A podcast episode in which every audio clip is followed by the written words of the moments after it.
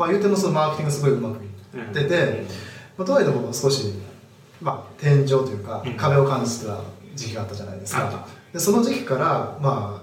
今その結構ブロック外れて今年は10億いけそうだと思うんですけど、まあ何だろうな、まあ、具体的にどんな当時思ってた障害とかって何があったんですか？はい、ありがとうございます。だいたい年商3億ぐらいの時に、はい、まあ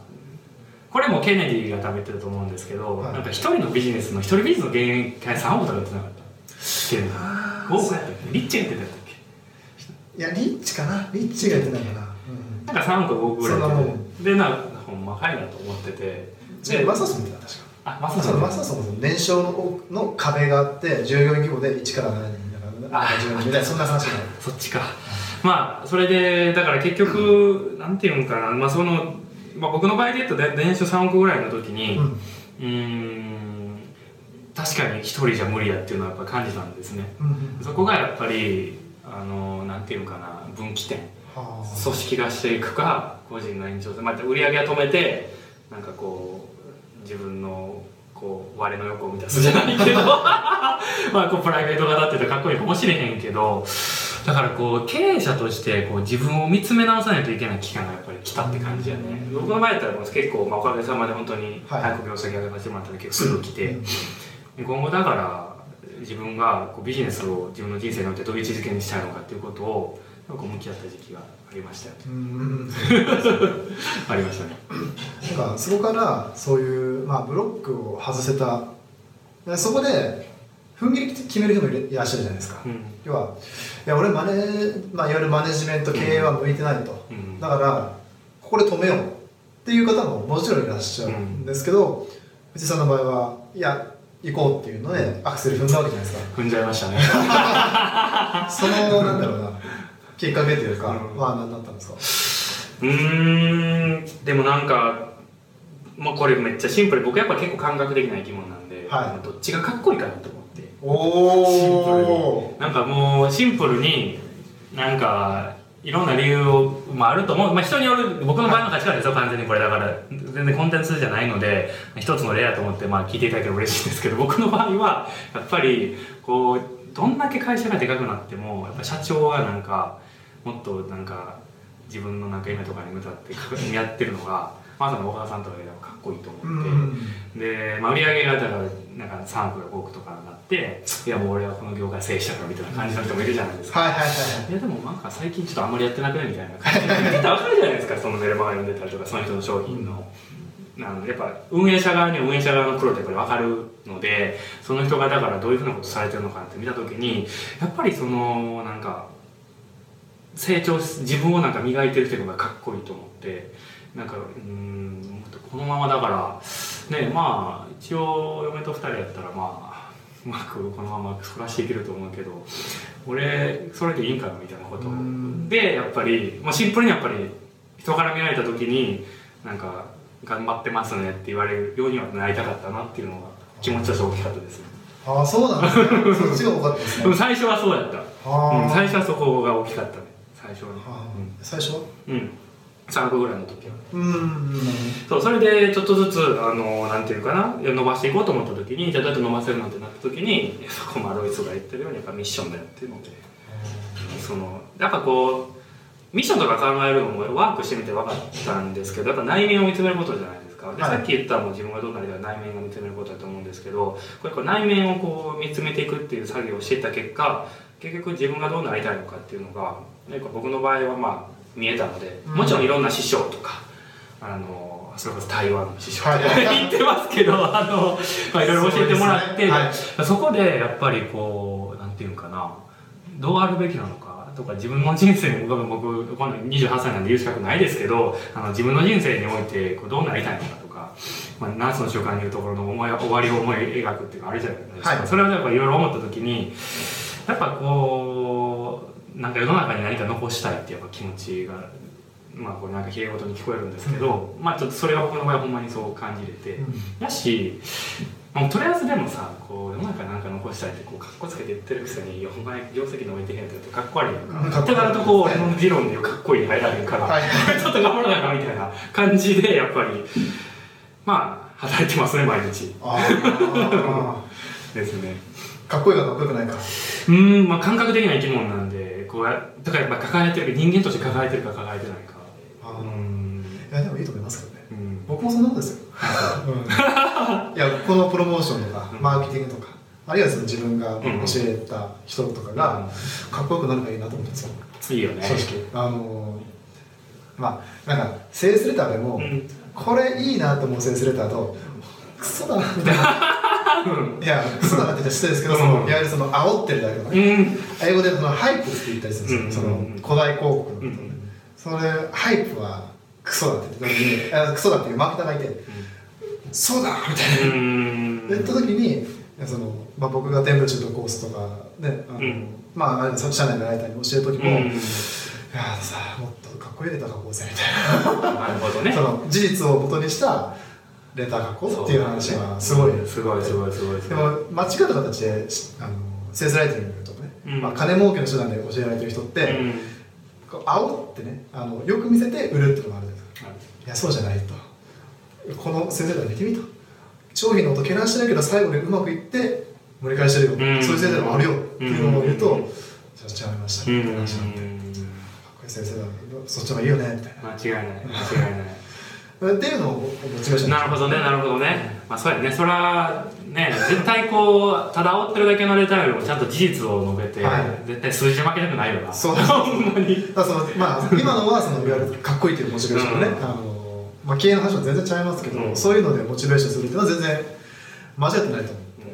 う。むしろその何だったっけな、多分北岡さんもその感情をね、一応判断材料にして考えようっていう。確かにどっかで来たんですよ、北岡さんも。そうだからその自分がいいと思えるか、思えないものって無理じゃないですか。熱が入らない。そう熱が入らないし、だからそれだったらその自分が、ね、いいと思ったところでやるっていうのはすごいね、逆に合理的だなと思いました、シンプルに。なるほど、よかった。今だからこうコウスケがそう言ってくれたらちょっと安心みたいな。かっこいいかかっこよくないかだけでビジネスすんなよみたいな感じで言われたね。なんかあれですけど、やっぱこうかっこいい人間になりたいみたいな感じ。元はやっぱりベースでやっぱりあるよね。ありますね。そうそうそう。ほんまそう思うわ。でも今の話で言うと、そのまあ10億の超える人だとこれすごい本当すごいと思ってて、まあその一つのきっかけでいくと、そのミッションっていうところがあった。あったわけですよね。そのミッションを作って、多分さっきお話ししたのは藤井さんの内面の変化だったじゃないですか。そうじゃなくてその、まあ、いわゆる環境的なその外部の変化だったりしました、もちろんもうこれはすごく大きくて、まあ、ミッションは、詳しくは今も社内で磨いてるところなんですね。続くってるところで、まあまあ、なんとなく見えてきたところでこうできたって言ってしまったんですけど、まあ今もだから社内でみんなでやってるんですけど、やっぱこう外部、まあ内部の変化ですよね。外部の変化と。外部の変化。外部の顧客ってこと。いや、その僕以外の変化。チームの変化、OK。はこれはちょっとさっきも話してたけど、やっぱりうちの会社はやっぱり医療従事者がやっぱり多い。やっぱり医療従事者が多いっていうことは、だからいわゆるこのなんていうかな、マーケットがコピーとか例えば YouTuber になりたいとかっていう動画が出てるわけじゃなくて、やっぱりこうもっと医療を良くしたいとか、患者さんに貢献したいと思ってその職種選んではるから、それで専門学校とか大学であって、で接骨院とか病院で働くはって、でうちに来てくれてるっていうフロント全員そうなんですね。なのでまあ、結論から言うと、ミッションとかビジョンを作ることによって、僕はみんながやる理由がもっと色あせてたものが輝いて見えるようになったと思ってますね、僕はね。まあみんなに聞いてみないとわからないんですけど、こうね、例えばこのミッションとかビジョンを考えた時に、会社の規模で言ったらもうすでにやっぱ他のセミナー団体とかよりも結構、まあその時点ではやっぱり収益が大きかったんですね。だからこうなんかね、今でも俺ら目立ってるしかっこええやんみたいな感じでも思おうと思って思ったんやけど、けどやっぱりかっこええかもしれへんけど、ただのセミナー団体なんてなった瞬間にやっぱりすごく恥ずかしかった。そうだからさっきも言った通り、せっかくじゃあ自分たちが信じる商品があるんやったら、それをもっとなんかこう自分たちが昔いた医療業界になんかもっと影響力与えられへんと思った時に、今やってることのビジネスの延長線上とか、例えばさっき言ったデジタルコンテンツだったり、セミナーがやる意味が全部変わった。一番最初はやっぱりこうね、ばっかりの人に売らなあかんとか収益立てなあかんとかっていう理由だけでやってたけどやっぱりやってること自体っていうのが、やっぱ最終的にこう医療業界に対しては貢献していってるんだよっていうところがみんなで考えてつながったので、だからやっぱり自然と、細かく言わなくてもエンパワーメントされたというか勝手にやってくれる人が増えたんじゃないのか、もしくはモチベーションが高くなった人、もしくはその会社に関わる人が増えてくれたんじゃないのかなっていうのはかなり大きな変化だと思ってますね。なるほどな。それは大きな変化ですね。絶対モチベーション違いますよね。絶対違うと思いますね。で何より僕のモチベーションがやっぱ変わりましたからね。やっぱりこうね、人にあれせえこれせえっていうのに、なんでじゃああれせえこれせえってこんな偉そうに俺言うんやろみたいな感じ理由もやっぱなかったはい、はい、ただやっぱ収益のことしか言えなかったんですけど、でもなんかこう世の中はお金も大事ですけど、これも僕にいろんなコーチに教えてもらったんですけど、金も大事だけど金より大事なものがあるからそれに気づけということが僕にはすごく手からだったんですね。なんかこうマーケティングの世界って稼いだやつが偉いみたいな風潮あるやん、一部の業界では。でもそうじゃなくて、だからお金も大事だけどお金より大事なものは何なのかっていうことにちゃんと自分の魂にちゃんとこれ聞かないとダメですよってことをやっぱ言われて、それを思えて、例えばこうなんでこう人に教えるのかだったりだとか、なんでこうセミナーのやり方だったりとかコピーの書き方を教えるのかっていうところもやっぱ僕の中でも意味付けがやっぱ変わったんで、その分やっぱりなんていうかな、軸が通った一貫性が出た、全部の行動に対して。今まではなんかちょっとまた藤井がなんかこうテンション高いから喋っとるみたいな感じは思われてるかもしれんけど、その社内の言葉にね。けど今はだから僕の中ですごく一本、見えてるところがあるので、目指すべきものができるとやっぱりなんていうかな、こんなに変わるんだなっていうのは実感してますね。なるほど、嬉しいですね。いやー、よかったです。今の話で、ミッション作ってから、お客さんの変化ってもらったんですか？これもありました。そうなんや。ちょっと顧客って言われた時に、お客さんにもあったんかなって思って。言っちゃった。そうなんですか。ある。やっぱりね、お客さんもやっぱり医療従事者なんです、うちって。はい。だから、例えばこうコンサルティングやってるけど、コンサルティングって一般的にはお金の稼ぎ方、作り方をしてるじゃないですか。一般的には。一般的には。平たく言うとですよ。なんですけど、うちは医療従事者なので。今までそれだけやってたんですよ。治療に売れるこうやって勝てんねんだけやってたんですけど、実はお客さんはそれを求めてない人もやっぱいた。気づけたんですよ。結局医療従事者の人とかその医療人で独立開業していく人っていうのは、売り上げも立てていくけど、でもやっぱり、最初に言った通りで患者さんを通じて貢献した人ってすごく多くて、だから僕たちが最終的にはこう医療に対して何か働き方からあなたにまず売り上げを立ててもらって、まず地域を変えていってもらって、それが日本全国に変えればいいですよねって話をするんですけど、そういうメッセージの使い方を変えるとお客さんも、うちの会社のことを好きになってくれる人が増えたと思います。きっとね、何件とかだとだけないんですけど、僕の現場出てる感覚だとあるのかなって気がしますね。すごいいい変化ですね。いいです。ちょっとだからこうね、キャッシュの作り方しか教えられない自分にちょっと罪悪感があったんですね、多分潜在的に。こうね、売り上げ立ててなんやこいつ稼いだから偉いやろみたいな感じって、なんかすごい薄っぺらい人間やったみたいな感じのことにやっぱ気づけましたね。なのでお客さんもだから何他のコンサルタントにつかずにうちに来てくれるのかって言ったら、やっぱり僕は医療従事者だから、だから多分店舗で集客するやり方やったら誰も教えてくれるじゃないですか。今こんなに商品とか情報出回ってるんで。けどやっぱりなぜうちに来てくれるかって言ったら、僕が医療従事者で最終的には売り上げプラスどうやってこう地域の医療とかに貢献していくのかっていうところをメッセージでやっぱり交えてるからっていうのが、いい意味で USP とか乗ってきてるのかみたいな感じで、結果論ですけどね。思ってますね。じゃあミッションを作って、ご自身も変化もあったし、チームとしての変化もあったし、それがお客さんにも伝わっているということですね。でもできたけどホワイハラもしくは作り中のミッションなので、やっぱゴロイスも言うとミッションで育てて基礎型改善しようっていうじゃないですか。まだまだ伝わりきれてないと思うので、もっともっとそれを発信していくってことをやらんとあかんなと思ってますね。ありがとうございます。そういう内面の変化って結構重要なんですね。大きかったですね。10億、今年話を聞いた時に10億円いきそうですと、うん、その時のまあ多分こうマーケティングとかを勉強してるとそのいわゆるその要素が強いかなというふうに思ってしまうんですけど、うん、今回のケースでいくとそのミッションとかの方が強かったですね。もう本当にでもチームのおかげですよ。もう昔はもう俺の才能とセンスはすごいなみたいな時間が絶対あって僕本当にこういうキャラやからあったんですけど、もう今はそんなこと容易なんですね。確かにこう創業期とか起業した時期はこのなんかがうまくマッチしてあったと思うけど、はい、でもここからはもう絶対無理、うん、みんなでというか今会社に関わってくれてまず中心人物の人からこうに対して僕はちゃんと働きかけないと、まあ、多分伸びないんですよね。本当そう思います。いやすごいいいこと話が聞けた、ねはい、いやいやもうほんまにもう綺麗事に終わらせないようにできればいいんですけどね。結構でもやっぱりこうミッションとかビジョンとかって結構意外と自分にマッチしてたっていうのに気づけたのも大きかったですね。結構なんかそういうのさ言うのなんかちょっとそんななんか何やねんそのなんかその綺麗事みたいな、はいはい、見張るやんか中には見張ってはるけど結構自分って向いてるのやなっていう気づけたのも良かったですね。やってみて結果として向いてるなっていうのが、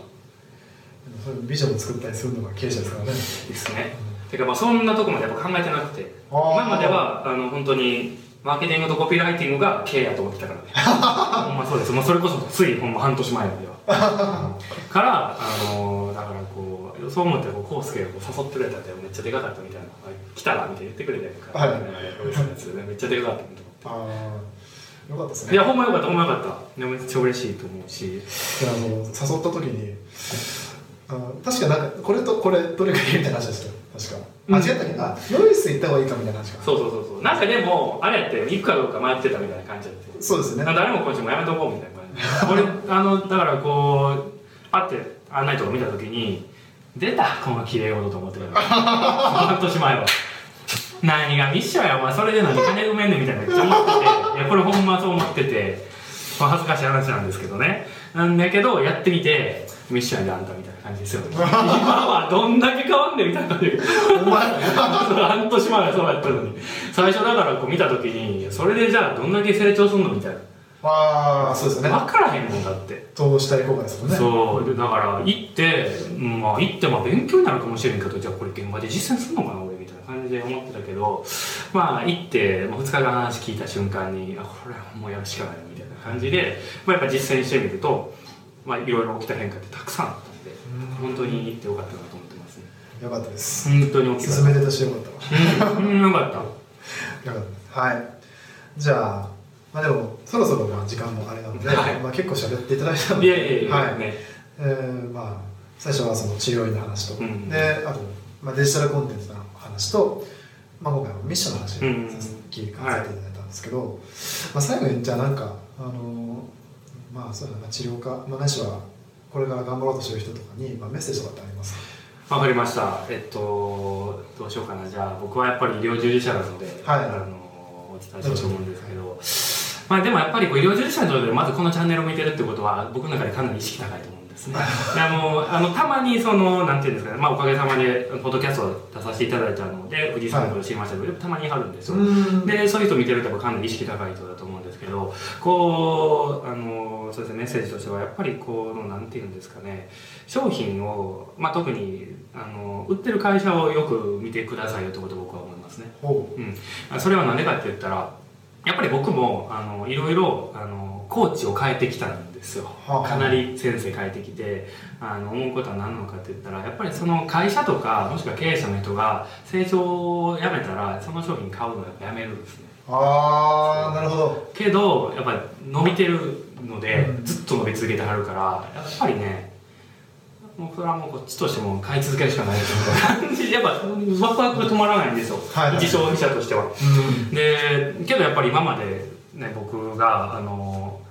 例えば卒業していたコンサルタントの人とか、まあ、本当にたくさんコーチをめっちゃ変えてるけどやっぱその人ってやっぱりその人自体がやっぱり成長をやめちゃったのかなっていうふうに僕の主観ですけど、ね、思うのってやっぱりよくあるのでだからまずこうダイレクトさん自社がこうねもがき苦しみながら業績上げ続けてるところはやっぱりこうねチェックした方がいいと思います。何のメッセージかわからないでも本当そう思いますね。商品とかやっぱりそのね、やっぱトップの人がずっと勉強してはってさ、とか最新のことずっと取り入れられてる姿勢とかっていうのはやっぱり何か一つの物事を指すとかなすためにすごい必要なことだと思うので、まあ、それをこうねやっておられるところにこうまた出させてもらって嬉しいなってそれにつきますよ。いや僕からすると成果が出てる人のトム・フジさんみたいな話は、はい、ザ楽しい。ああですね。聞かせて嬉しいです。本当にもう何よりですね。はい。ぜひ次はあなたを出ていただきたいなと僕は思います。そうですね。ちょっとだからもうなんせこれなんすか年商次25億ぐらいで次やっと出させてもらうんですがこれ。あそういうことですね。めっちゃ大変やん。もう困るねよほんまに。いやでもすごい今日の話はすごい面白いです。その治療院の、まあ、トレンドの話とか、あと最初のデジタルコンテンツの話とか。はいはいはい。で個人的にはその経営者のね、伸びてるきっかけがそこにあったっていうのはちょっと新しい発見でした、大きかったよめちゃめちゃ個人からやっぱりチームでやるってことの意味がよく分かりましたね。あ結局だから人に合わせてもできひんし俺がでもやった方が早ければ絶対思ってて、はい、けどやっぱ人にやってもらった方がこんなに早くなるんだっていうのは、まあ、素晴らしいからなんかこうね小川さんとかが人材とかやるよりもなんとなくちょっと意味がなるほどなたりもしますね。はい、ありがとうございます。はい、じゃあ今日のポッドキャストの多分何週間かですけど、ポッドキャストを終わりにさせていただきたいと思います。藤井さん、ありがとうございました。ありがとうございました。